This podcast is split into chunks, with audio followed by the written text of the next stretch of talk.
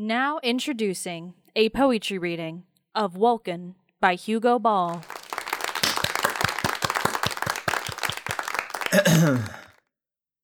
Elomen elomen le fila dominal, vol minuscaio bombalabunga, aciam glastula ferofim flinzi, el minuscula pluplublash, ralalaio, endramin saxasa flumen flobolala, philobash, philiada folidi flumbash, gluglamen gloglada gleroda glandridi. Thank you. What? what was that? We'll find out.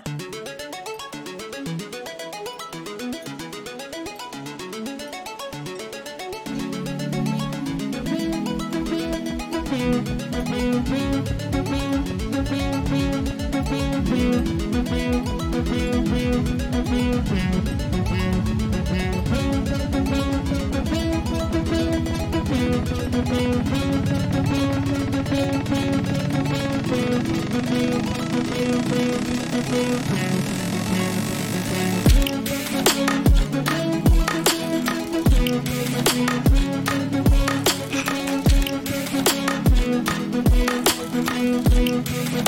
and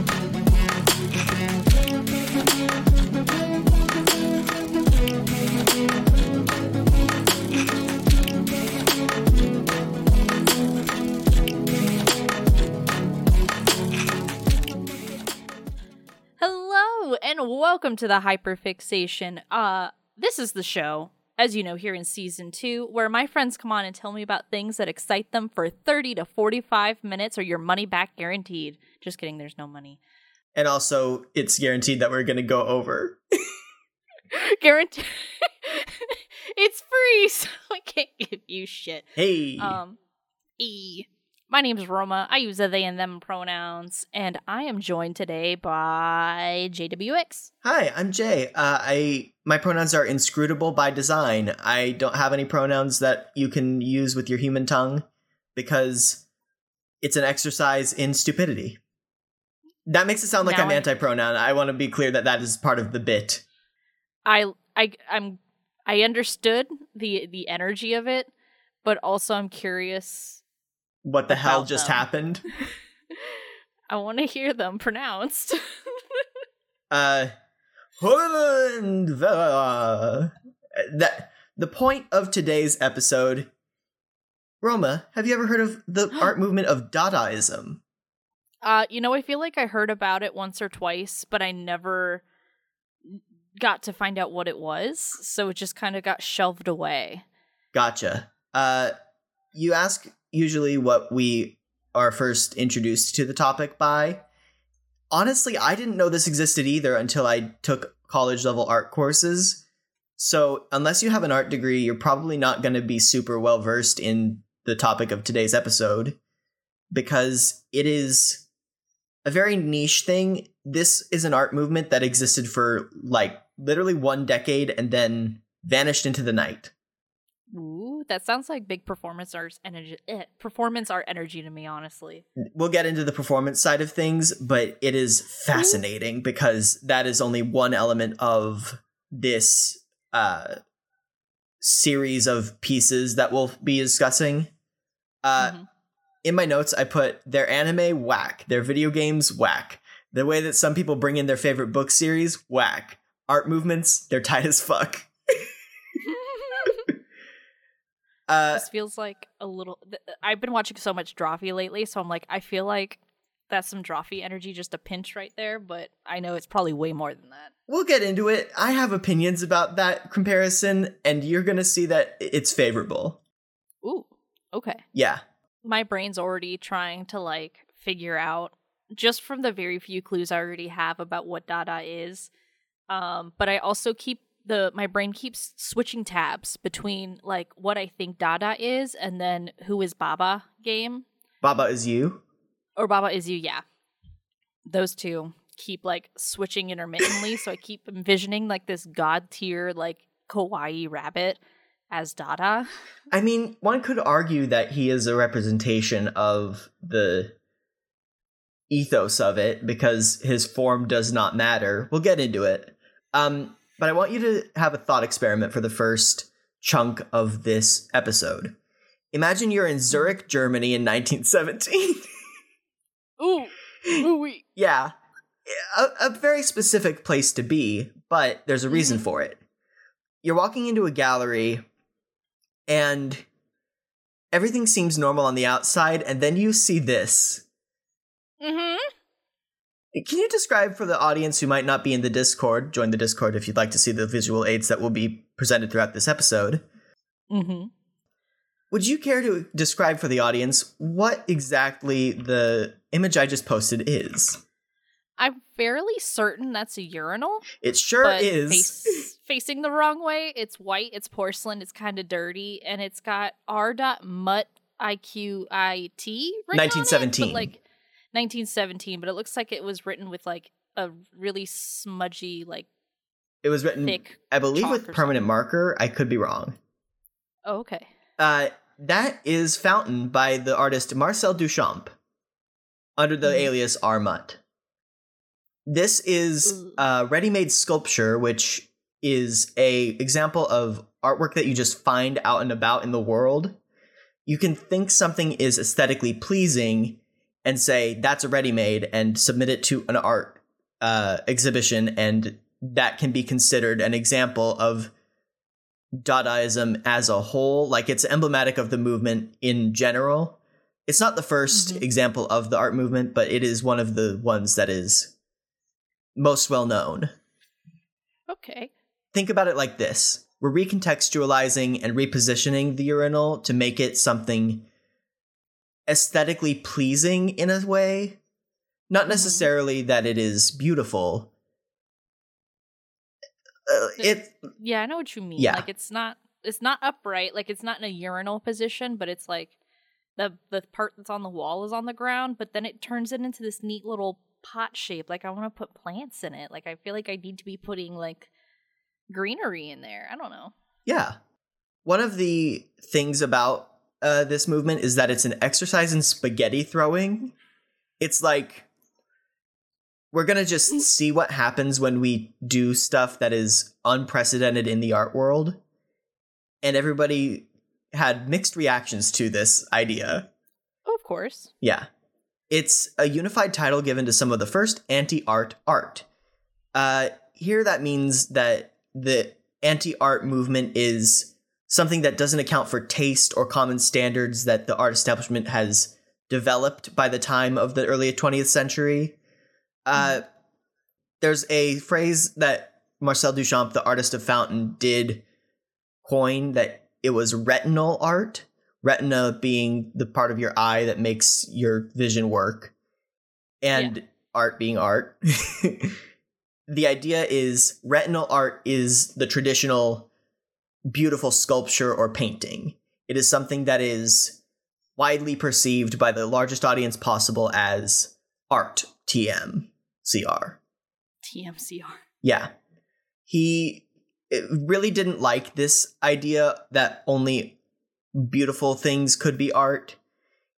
But we'll get into Marcel Duchamp a little bit later because Mhm. the first works of Dada were actually written by a different guy completely. And yes, I did say written because the poet that wrote the poem that I read at the intro is named Mm. Hugo Ball. He was a very fascinating gentleman because he was exercising his poetry in a unique way in that it didn't make sense. He would use certain techniques that were not invented by him necessarily, but they were brought to popularity by him. Here's a picture of Hugo Ball in a lobster suit. My boy, that's my boy. Yes. That- That's okay for the audience. Uh, we've got a gentleman who's looks like he's wrapped up in just like large pieces of paper. To where yes, you're getting like a general lobster shape, but he looks more like a little chef man made out of toilet paper tubes. Yes. Uh, apparently, it was so difficult to get him on stage that he needed to uh, be physically moved on by like his associates. He had to like have assistance to get on stage because it was so difficult to move in that costume. It looks absolutely just could- like even the kneecaps are covered up, like it's all just straight lines. Mm-hmm. This, This is ins- oof. yeah, Go ahead. I'm sorry. this picture was uh, taken when he was performing the poem Karawane at Club Voltaire. Club Voltaire was founded in 1916 by Hugo Ball. Uh, he sold a magazine out of it. Can you guess what the name of the magazine was? Was it Dada? Yes, it was. Oh my god, I got it right. Yeah. I will get you a picture of the uh, Dada magazine. There were several editions of it, but the first one is just Dada 1. It's a very bright red cover to a magazine with a picture of some machinery on it. I'm not 100% sure what that is, Yeah, me neither, to be honest. but it is uh, a magazine that is a catalog of art that would later be associated with this movement. Oh. And Who's suppose Juliet. go ahead. Oh, I'm reading the cover. It's like, who's Juliet? Uh that Oh, that's be July, July. in French. okay. Yeah. I took French. I should have known that. Juliet from the Moonshot Network. ah, yes. Yes. Creator of the Dada magazine. Of course. Alive in 1917 famously. Time traveler. Mm-hmm. Uh, supposedly, the name for this movement comes from a knife being stuck into a French German dictionary by some of the artists of this movement, and then it pointed to the French word for hobby horse in the point where it stopped cutting into the paper. This is only one of many stories about how Dada got its name. There's also a popular theory that Dadaism was coined by somebody saying that it was infantilizing and so what better way to have their name found than by finding the words that come out of a baby's mouth dada like Mhm. mama dada Yeah. so all of this is happening in Zurich, Germany, which is a it's a bigger city, but it's not as big as Berlin from what I understand. Hmm There are several key players in this game that are very peculiar people because of course they would be if they have to produce art like this. Back to Marcel Duchamp, the artist of Fountain. I know that you were interested in his artwork from just that one piece, but there is Mhm. something more famous that he's actually done. Do you recognize this piece? Uh, I do not, but this does have big AI generated image energy ener- energy right now. It's Nude Descending a Staircase number two. It's a cubist work, early futurism inspired, and it's very simple in its concept. It is a person walking down a staircase. That's it. But it's been homaged in SpongeBob of all things in a scene where uh, Squidward is walking down a staircase as a song plays in the background and he's like talking about art it's a good example of his work before he began doing the Dada movement because it shows that he did understand what retinal art was about. Retinal art being, again, artwork that is aesthetically pleasing. He was very, he was very brought up in the art world and very aware of what made it tick. So that was why he was a key candidate for making this work Yeah. another piece that uh Duchamp produced was this one, which upon first glance is just the Mona Lisa with a mustache on it. Yeah. This is actually where we get the trope of defacing a picture by drawing a mustache and beard on it with like devil horns or whatever. Really? This is the earliest example I could find at least.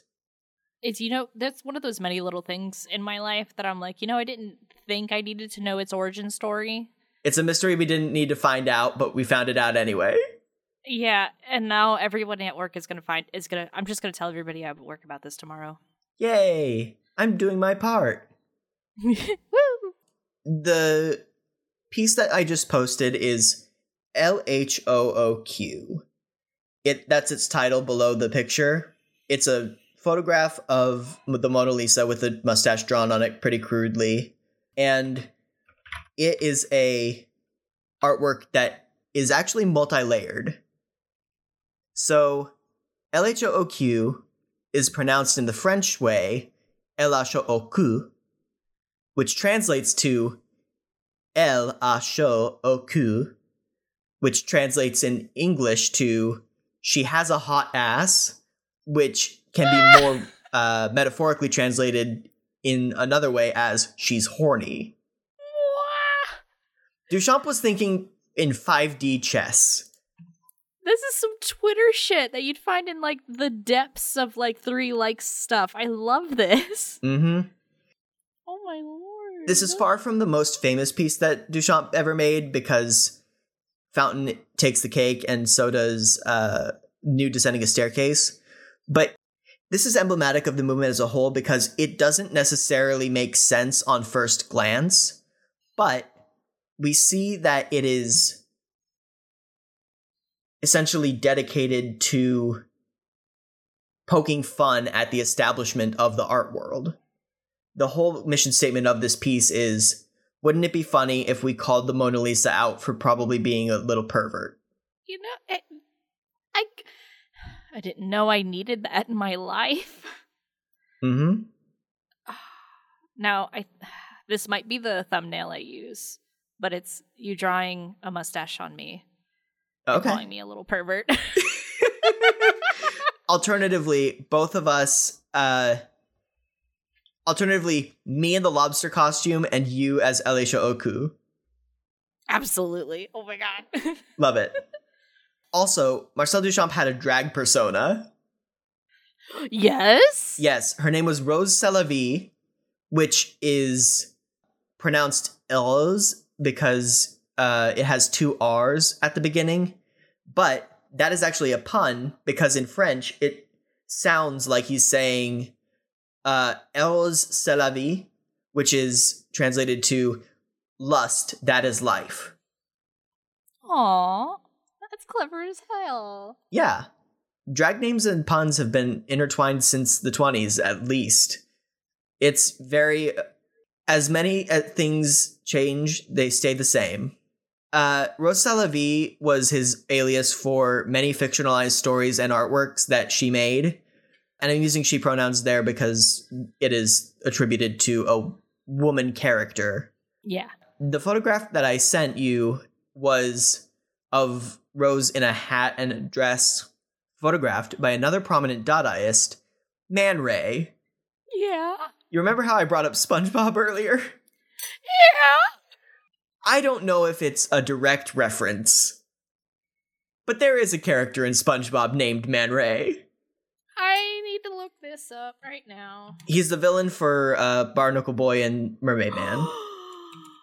yes, he is. Yeah.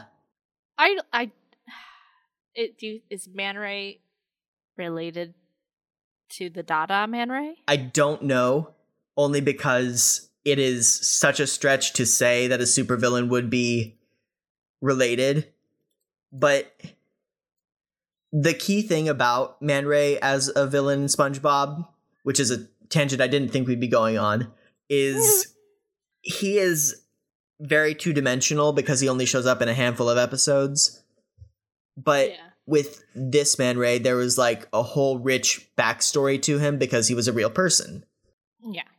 So, one of Man Ray's biggest pieces that he worked on was uh, Glass Tears of 1932. This is a later work of his that isn't really representative of the Dada movement, but he was around at the time that Dada was flourishing, so people kind of lump it in with the rest of it. Yeah. Glass Tears of 1932 does maintain the core values of Dada in that it's absurd, it's contextless on the surface, but this piece, this picture is hidden with meaning. There's a story that he was apparently trying to get revenge on a woman that was scorned him or he scorned one of those two. And so he Mhm. put glass tears on a mannequin. This picture is of a mannequin, by the way. What? I know, it's so realistic. That's nutty. Is that like a beauty school mannequin? You think? It, it like- must be, because I don't see how they could get it so lifelike without doing that. Um, And the eyes. The eyes are, I think, the part that's really getting me. It's like those Mhm. look way too real. They do. So there's this story behind this photograph that he's trying to get revenge on a woman, but on the surface, it is just what if tears were made out of glass? It's not very representative of its true meaning at the first glance. And that's part of what makes Dada so interesting to me. There's this concept that I was taught in my college art history courses called slow looking, which is that you have to take in the factors that go into an artwork in addition to the actual retinal representative visual mm-hmm. aspects of it to fully understand its true intent. And I think Dada is very cool because of that because with this movement there is there is so much more under the surface with these pieces even when they don't make sense. Yeah. So I want to get into a little bit of music history as well. Uh, yes. There are three or four artists who have labeled themselves as Dadaist with their inspirations or ideology. Mhm. Frank Zappa, David Bowie, Oh. Kurt Cobain, of all Oh, people, yeah. Of course. and the most buck wild of them all, Chumbawamba. I don't know who that is. You definitely have heard tub thumping. Tub thumping? I get knocked down. Yeah. And I get up again. Yes, I know. Okay. Yes. All right, I'm on track. So these people have all cited the Dadaists as inspirations, even if they weren't necessarily part of the movement itself. But David Bowie and Kurt Cobain are relevant to this discussion, not because of the lack of good taste or sense in their work, but more of they had the cut up method of poetry writing that Hugo Ball pioneered to write their music in some cases. I forget what Mhm. song that Kurt Cobain wrote, but it it was more common in Bowie's work. Okay. Yeah. So, Roma, do you know that Mm. art is political? Oh, of course it is. I didn't know that until just now. I I What? I entered a fugue state when I was writing my notes and No, Oh my god. I'm joking. All art is political. If you say otherwise, you are being willfully ignorant. So there's a historical precedent for why Marcel Duchamp and Hugo Ball and all these Dadaist artists were behaving the way they were in response to the retinal art of their current contemporaries. Yeah. And that is World War One. You know, that tracks. I was wondering when war was about to enter the picture. Yes. Uh, World War One famously took place in the early 20s and late teens of the 20th century.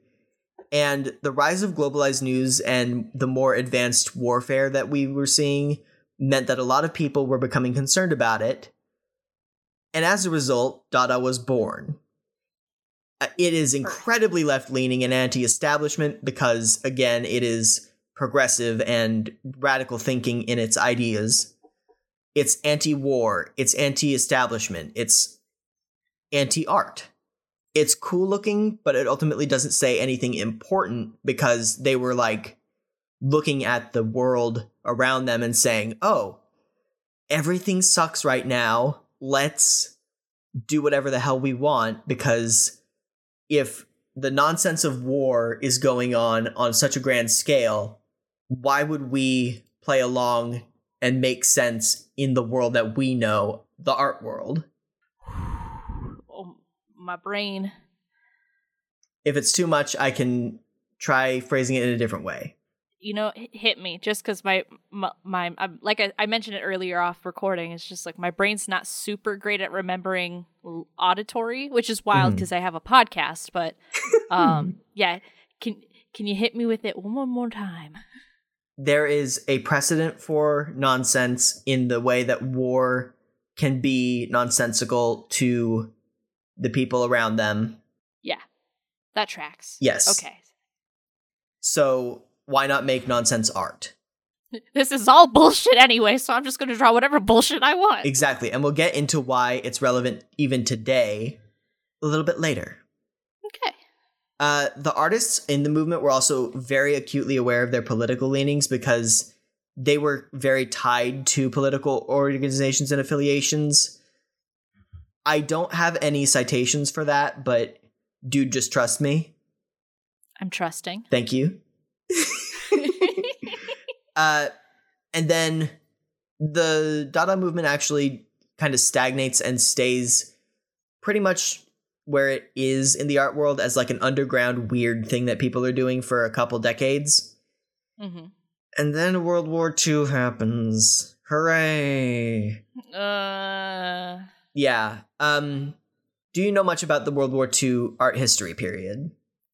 I, you know, it's funny enough. My short side tangent in response to this is I had a partner who was super into World War II history, but not in the sense of like, ah, yes, World War II was lit, but in, uh, oh, you know, like I, I want to know, I want to understand more why this megalovania got to the point that it did, Did you just say megalovania? or, or meg- megalomania. Fuck. the brain worms.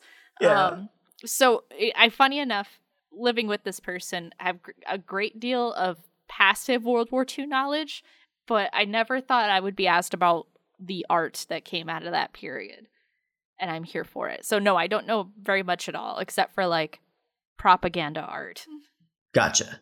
There is a there's this idea that uh, degenerate art is what was being made by the Dadaists. That is a Nazi label. I am not using that for myself. They uh, used that to describe a lot of modern and primitivist art.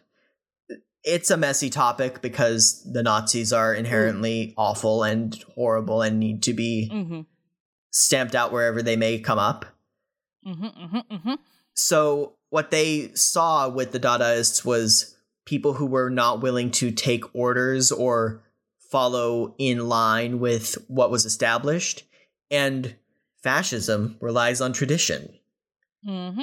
So they saw what was already kind of a dying movement because it was not it was stagnating and it wasn't really growing anymore and they kind of like said the dadaists were not to be trusted or to be admired Yeah, look look down upon them. hmm which is honestly I'm looking up to them right now because this shit sounds super cool. it's very cool it only lasted for a couple decades at its peak but we do see uh neo-dadaism in a little bit.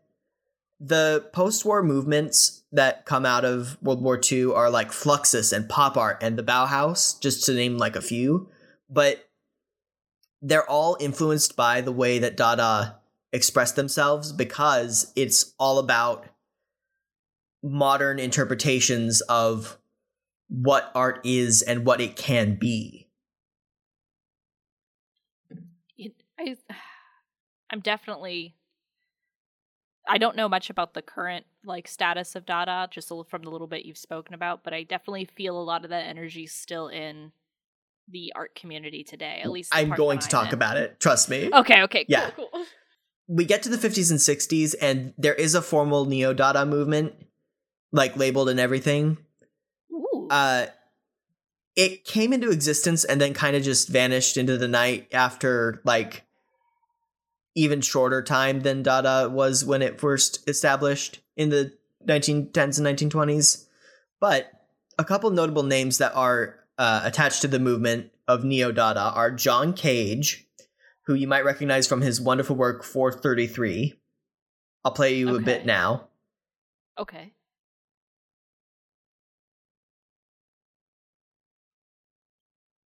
Get it I didn't hear any of it. Yes, it was a piano piece that was uh, specifically supposed to be just the room noise. That's. I love that. quote. hmm he he wrote the entire thing, and it's just rests. You literally sit at the piano for four minutes and thirty three seconds, and just vibe. okay, you know, I could play that That would be my jam. Exactly. I'd Uh, kill it. Another artist with the Neo Dada movement was Yoko Ono. You know, the Beatle Destroyer. Ugh. I'm not going to get into the politics of Yoko Ono and the Beatles because that is not something that I've researched extensively enough to make an informed opinion. I yeah, same. I know super little about it from one movie in high school, and that was a while ago. Mhm. But before she joined up with John Lennon, she was a performance artist and had a very influential performance called Cut Piece, where she would cut pieces of her clothing off on stage and then give it out to Hmm. the audience. Is there like There's video of of, it. this? Yes. Okay, I think it's even on just YouTube. Let me see Okay. if it is. like not in like and obviously in a very like factual, knowledgeable art way. Like, would she get completely nude cutting her clothes off, or was this like just like down to her underwear or something? Because just con- we're still considering like the times, but also it's it's Babas or Dada. So Yeah. I don't see a video of it. I've seen the video in the past. It's on Vimeo. okay. Uh, and it looks like there is a YouTube mirror of it. Uh, let me just scrub through it really quick. because like i know there's a, a few instances of like art performances where people would just like stand out naked or whatever like Yes. that one lady who with with the uh like the markers and the roses and stuff Yes, I don't remember her name, but we discussed her in the class that I learned about cut piece because it was Yeah. a similar concept. Uh, Yoko Ono was specifically more uh, revolutionary because she did it first. I'm not saying that the art of the person who did the roses and markers piece was less important, but it was it was a more elevated version of what had been done before. Uh, cut piece was not uh, going to see her nude, I don't think, because the video that I scrubbed through was not uh, showing any nudity, but that's probably because of YouTube. yeah i think i found i'm re- i'm still reading it i believe it's marina abramovic Yes, Uh, abramovich Abramovich. Yeah. Yes, I remember the name. It's all coming back to me now. She also has a piece called The Artist is Present or The Artist is Here. I don't remember the exact phrasing, but she just sits in a chair and for five minutes you sit next to her and look into her eyes. Performance art is a hell of a drug. Mm-hmm Uh, another artist that was associated with Neo Dada was Nam June Paik. He's widely considered as the creator of video art in the form that we know it, where you use video elements to generate an art piece, except not in the way that we think of it today, where like video essays and hashtag content are art, which content they are, but it's it's a different, more more artistic expression in a raw level than it is trying to make a point, which is the point of Dada. Is there is no point. i love the lack of point Mm-hmm. It's something that makes it truly unique because even with surrealism or abstract art, there is a point, there is a subject, there is something that is to be looked at with meaning. Dadaism neglects that entirely, which is what makes it so special. i agree Uh, we also see postmodern art and pop art being influenced by the Dada movement. Uh, for example, the glass tears that I posted earlier was not directly influential upon Roy Lichtenstein, who did the crying woman pop art that I'm sure you've seen before, where it's like Ben-Day dots and she's blonde and she's in a car and she's crying and there's word bubbles and stuff. That tracks. I feel like I remember this. Yes, it is not directly influential, but there is a parallel to be drawn there in that the pop art movement was experimenting with what the point of art was. So, the Dada movement did become dead by the early 30s, and more retinal art did become the standard again. But something that has happened in the last decade or two has seen Dada make a resurgence. Uh, Yeah. You know about memes? I love memes. yes. Uh the idea of memes as we modern understand them is different from the way that they were first coined by the guy who invented the word meme. Uh initially it was supposed to mean like a unit of culture, something that is indelibly just a piece of society as we understand relating to another person or sharing an idea. Memes Mhm. now are funny cat pictures on the internet. My silly six, seven second TikToks of people doing weird shit. Exactly. Uh, let me also send. Yes, I sent two memes in the uh, chat just in case you forgot what memes look like. Because we've been talking about serious art for so long. Mm-hmm. Let's get silly with it. Yeah, let's get silly with it. Uh, do you remember that boy? Oh shit, what up? It's that boy. Yes. Uh, this is a good example of the neo. Well, not neo Dada because that was in the fifties, but the modern Dada movement being alive and well. Because Roma, tell me what dot. Tell me what Dada means. Tell me what that boy means. I don't think you can. Uh I I I can try. Okay, let's hear it. Dada is the the fun pointless art and it has no meaning. Mhm. But when that when it's that boy, he's coming and we got to say, "Oh shit. What up?" Yes, I I agree with that. Thank you. There's also a meme of Markiplier with uh, the Farquaad head from Shrek on a suited body that's deep fried and says E on the bottom. Eat. And the idea of this meme is that it doesn't make sense. It is literally just the letter E with Markiplier's face on it.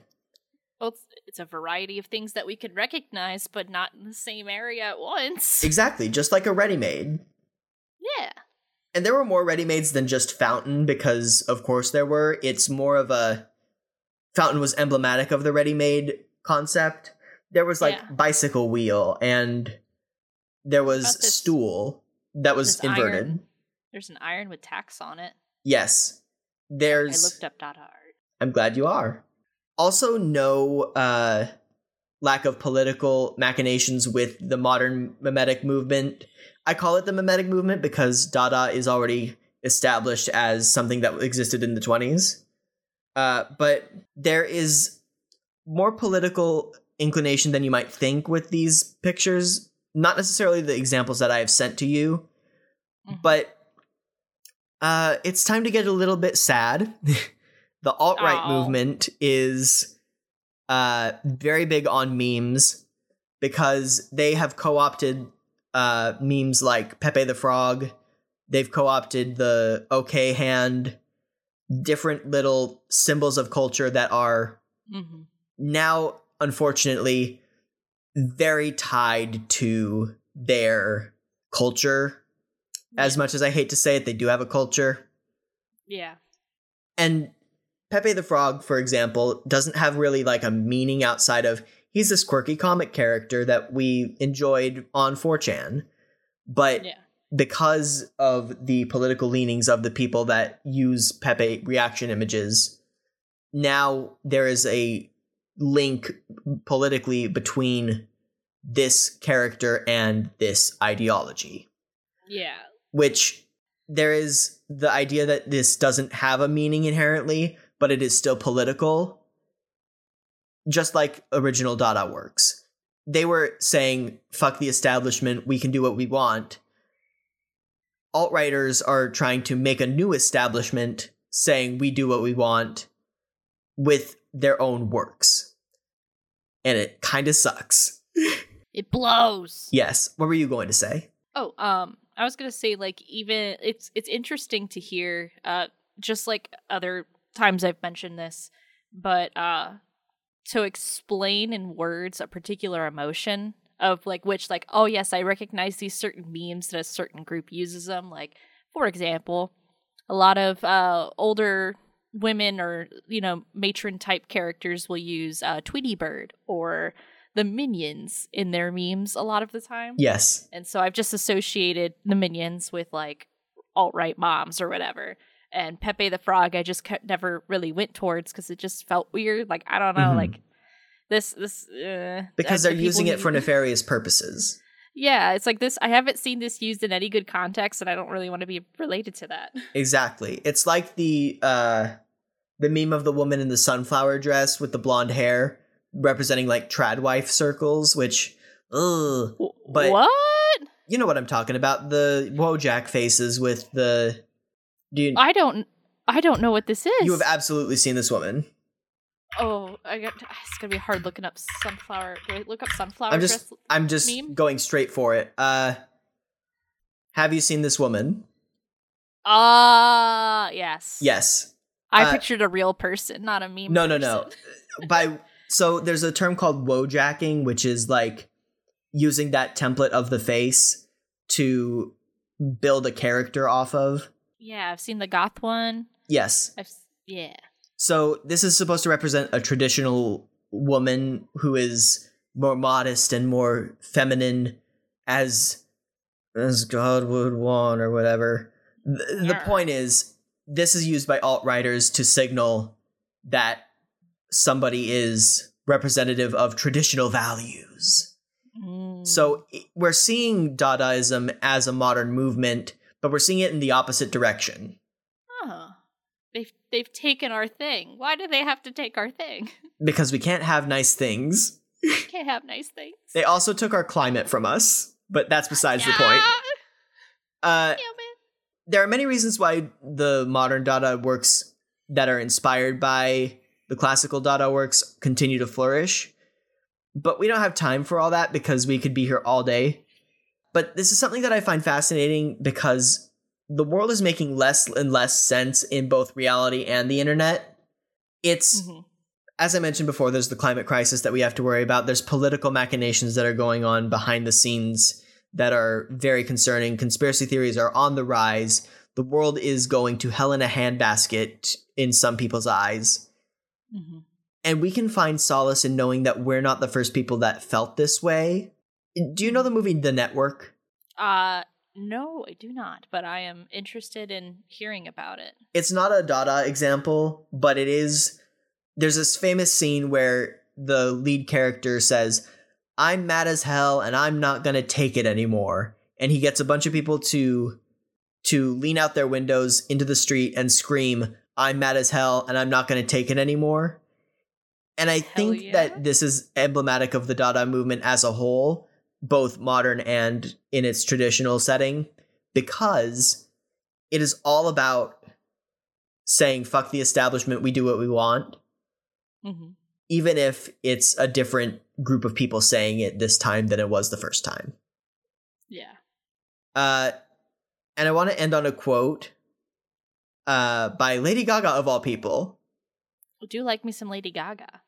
uh she says in the hit album art pop on the song art pop our art pop could mean anything and i think that's beautiful because dadaism can mean anything you want it to because there is no meaning inherently yeah that's all i have prepared is there anything you'd like to ask Yes. I will like to first comment that uh that Lady Gaga quote's really good. And I was basking in that for a couple of seconds of hmm, uh and taking a i guess a nice little lesson here in our year 2022 of uh yes we can give meaning to things and but also we can just let it inherently mean nothing which is kind of relieving in terms of like my ever building stress Mhm. but uh as i have my my weird end thoughts uh what what stands out to you the most personally in the sense that this thing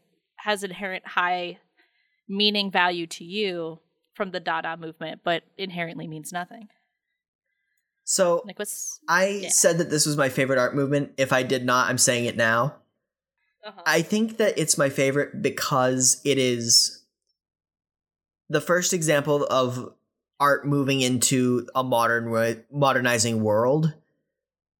It's not necessarily that the meaninglessness of it is so impactful on me or that even I find the works beautiful. I do find some of them beautiful. It's not necessarily either of those factors. It is that as times change, so does humanity, and we can grow and establish new precedents for how we interact with the world around us and the people around us.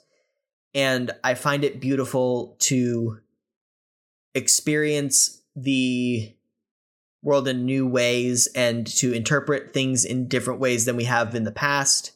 It's part of the reason why I'm interested in aliens and the supernatural and things we can't prove because there's endless iterations and I guess you could say theories that we could have about it. It's mm-hmm. all about the way that we are, I guess, thinking. And I know that sounds fake deep, but it, it is true in a way that there's stuff that we don't know about the world around us. It's, you know, how we don't really, you can't read minds. Well, yeah. I don't know if you can't read minds, but I sure can't. Yeah, no, I can I can guess. I can guess all day every day. exactly. And that's what makes it so special because we're just guessing at what it means when there's no established meaning on the surface, but we can think about what it could mean potentially.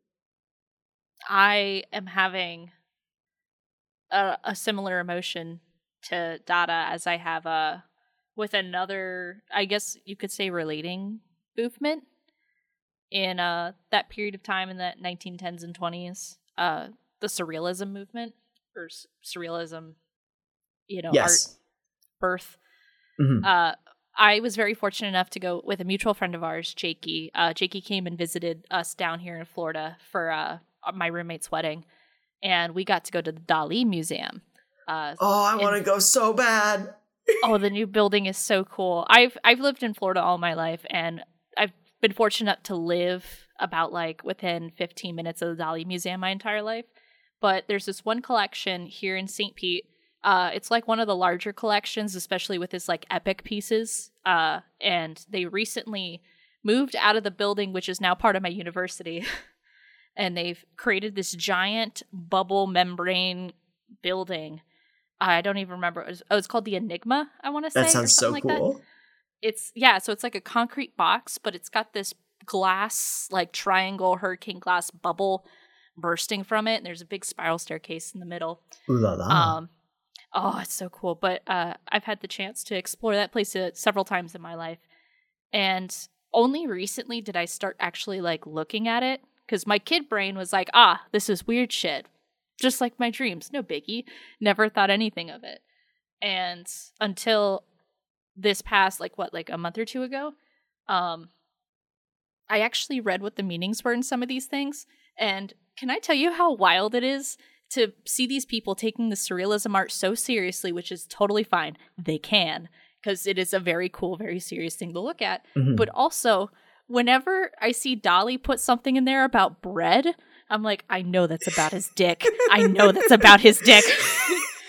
He's a man of course it is yeah, and and it's also neat that like you know certain items like the bread was like uh, I'm pretty sure it meant like him being horny or like young like dick related mm-hmm. things, but later on it like changes meaning. And uh, what was the other thing? It was bread, the ants meaning death. So it's like there's just uh, the whole place is just kind of buck wild to be in, or knowing that some of his models was like the pool boy. Yes. I don't know. It's just kind of neat to now as an adult be like, oh, this isn't just some like unattainable, like uh intense figure in history who was God's favorite, I guess. Mm-hmm. But no, this was just a dude who just happened to be really good at art and just wanted to paint weird shit about how he felt. And that's kind of cool. Yeah. And, and it didn't have to make sense.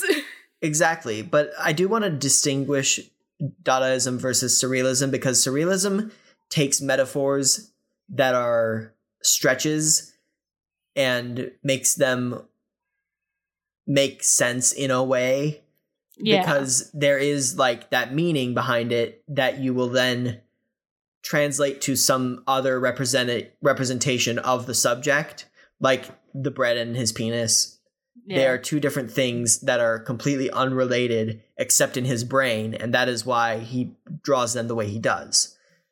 Dadaism doesn't do that. It is more unfiltered, I guess you could say. It is just a direct representation of the thought as opposed to a metaphor for the thought. Yes. Yes. I might be wrong about the bread. Hey, eh, we're playing fast and loose here. A, a lot of people are saying it's political. It's about him as an artist. It's about his career. It's a Christian thing. And I'm like, I feel like I'm distinctly reading somewhere that it's just talking about his dick. I don't know. Hey, oh, oh well. either way. but I do like these like cousins of really fun and weird art, like existing around each other and potentially influencing each other a little bit at the same time. Yeah, surrealism did come out of Dada as a sister movement but I am also intrigued by the Bauhaus, which we don't have time to get into them because they're a whole thing to themselves. But they are mm-hmm. similarly representative of nothing while still being attempts at making art beautiful on principle of what you present in the space. Mm-hmm. It's more abstract, but that is besides the point. Eh. Yeah. We'll, we'll, we'll we'll discuss it more in the Discord. Of course. If you want to join the Discord, you can find the link in the show notes. Show notes, Twitter, email me, te- uh, d- d- d- message me, and I'll get that sh- that l- that shiny little link to you. Woo! But I've got my nice little little glow, my after hyperfixation glow of like, ah, yes, I got my fix. I feel good. I've learned something new today, mm-hmm. and it is kind of neat. It's like a curtain was pulled up. Like, yes, I have I this thing that has been existing around me and in my daily life through memes and other forms of art, etc., has deep history. Of course, means a whole lot of nothing at the same time. Amen. Cheers! I'll drink to that, bro. If I had more drink, I'd drink it. Judas. um so, uh, is there anything else that you'd like to say before we begin the end of the show? I think I'm good. The end of the end. All right. Well, where can people find you on the internet? So, I do want to start out by saying that I am working on a secret project that I can't really discuss right now because Ooh. it will be uh, either pitched to the Moonshot Network or we just do it on our own. But there is a podcast that I am working on that is going to be actually starring me and Jakey. Jakey. But if it doesn't come out, don't worry about this. I've already made the socials and everything, but I haven't posted anything yet because there is no guarantee that we'll actually follow through on it. But eh, hey, we'll see. if we'll see. Uh, but you can find me for sure on Twitter and Tumblr at JWXArt. Uh, you can find me on Art Fight at JWX next year is going to be great. I can feel it. Mm-hmm. Uh, that covers me. Heck yeah.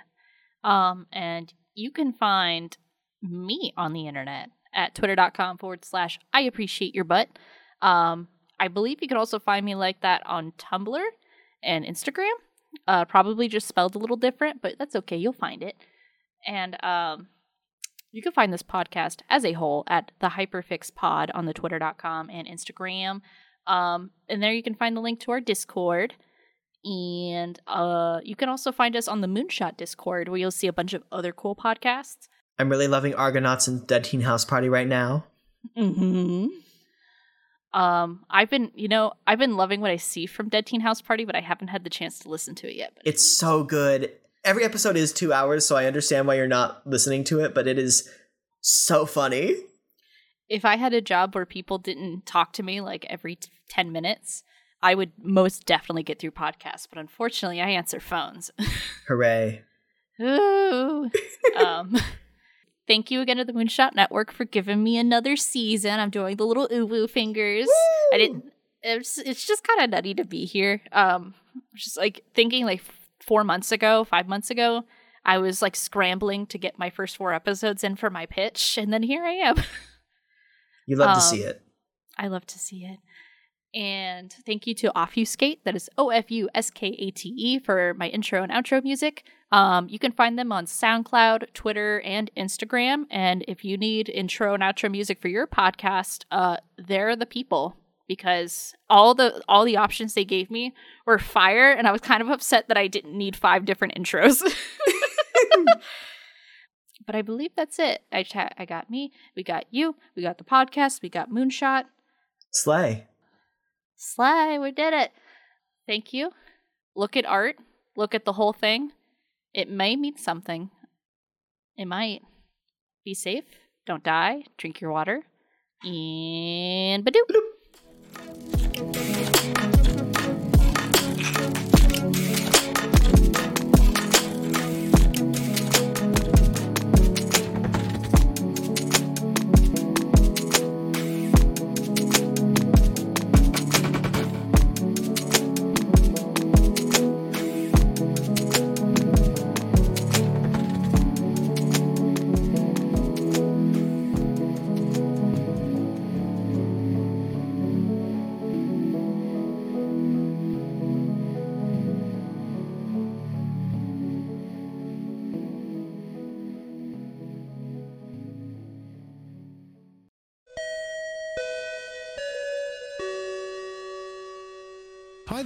my name's Max Newland. My friends and I love anime, but you don't have to take my word for it. Hello, my name is Max Kostrak, and I have a confession today. I do love anime. Hey there, my name is Stevie Matos, and I love anime like I love yogurt parfaits. I watch it, I engage with it, and I think about it a lot. Give me a good bed of mechs, sprinkled with some harem anime, a slice of life, and some little dabs of a sports anime. Let's go. Mm. Now, doesn't that sound delicious? Join us every Monday at the After School Anime Club, a podcast where we play fun games and talk through the anime classics of the 90s and 2000s. That's the After School Anime Club, available now on your podcatcher of choice.